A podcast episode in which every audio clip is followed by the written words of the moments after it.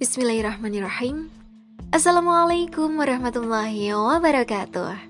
Halo para pendengar. Alhamdulillah saya Mawalia bisa bersua lewat suara dengan teman-teman semua. Kali ini tema perjuangan sepenuh hati Dakwah di tengah pandemi menjadi tema yang menarik untuk dikaji. Siapa yang tidak mengalami pandemi? Seluruh dunia sedang mengalami. Namun jangan khawatir Memaknai arti pandemi sebagai salah satu peristiwa penuh pembelajaran yang dapat kita ambil hikmah sebagai bekal kehidupan. Islam adalah agama yang menghadirkan kedamaian, ketenangan, dan kebahagiaan. Itu semua akan kita dapatkan ketika kita mau menerapkan segala anjuran dan menjauhi segala larangan Tuhan. Di tengah situasi saat ini, ketika wabah COVID-19 begitu masif, aktif, dan sangat agresif, maka kegiatan dakwah juga harus dilakukan dengan cara yang kreatif, inovatif, dan aplikatif.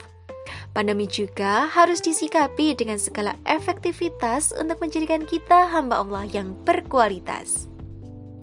Membahas tentang dakwah penting sekali menciptakan ketertarikan, memberikan rasa nyaman, dan mewujudkan rasa aman.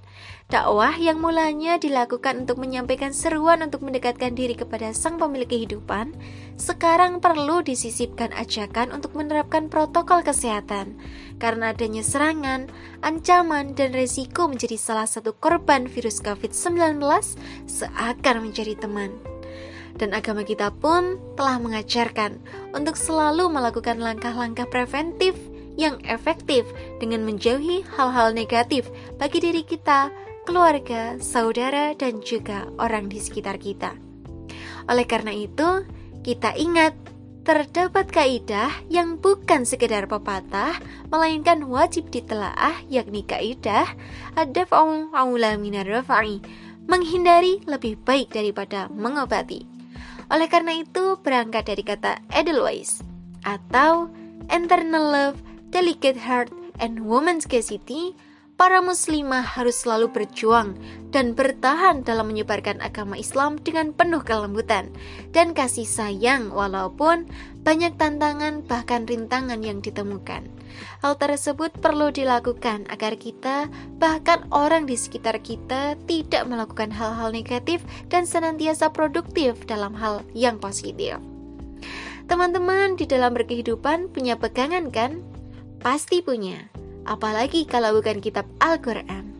Nah, di sana sudah dijelaskan bahwa terdapat tuntunan yang sangat baik dalam berkomunikasi, terlebih dalam hal kegiatan dakwah, yakni yang pertama, kaulan ma'rufan merupakan perkataan yang baik, sopan dan santun. Perkataan yang baik akan menggambarkan kearifan. Perkataan yang sopan menunjukkan kebijaksanaan dan perkataan yang santun menggambarkan sikap yang berpendidikan dan penuh kedewasaan. Yang kedua, kaulan kariman merupakan perkataan yang mulia dan penuh hormat. Yang ketiga, kaulan maisyuron adalah perkataan yang arif dan bijaksana, serta kata-katanya mudah dicerna. Yang keempat, kaulan balighon sebagai ungkapan yang mengena, tepat sasaran sehingga dapat menyentuh hati para pendengarnya. Yang kelima, kaulan layinan adalah perkataan yang lemah lembut. Yang keenam, kaulan syadidan adalah perkataan yang benar, perkataan yang bersifat edukatif dan persuasif. Keenam tuntunan ini adalah alat dalam berdakwah kita untuk melakukan bentuk perjuangan yakni mensyiarkan ilmu Allah Subhanahu wa taala.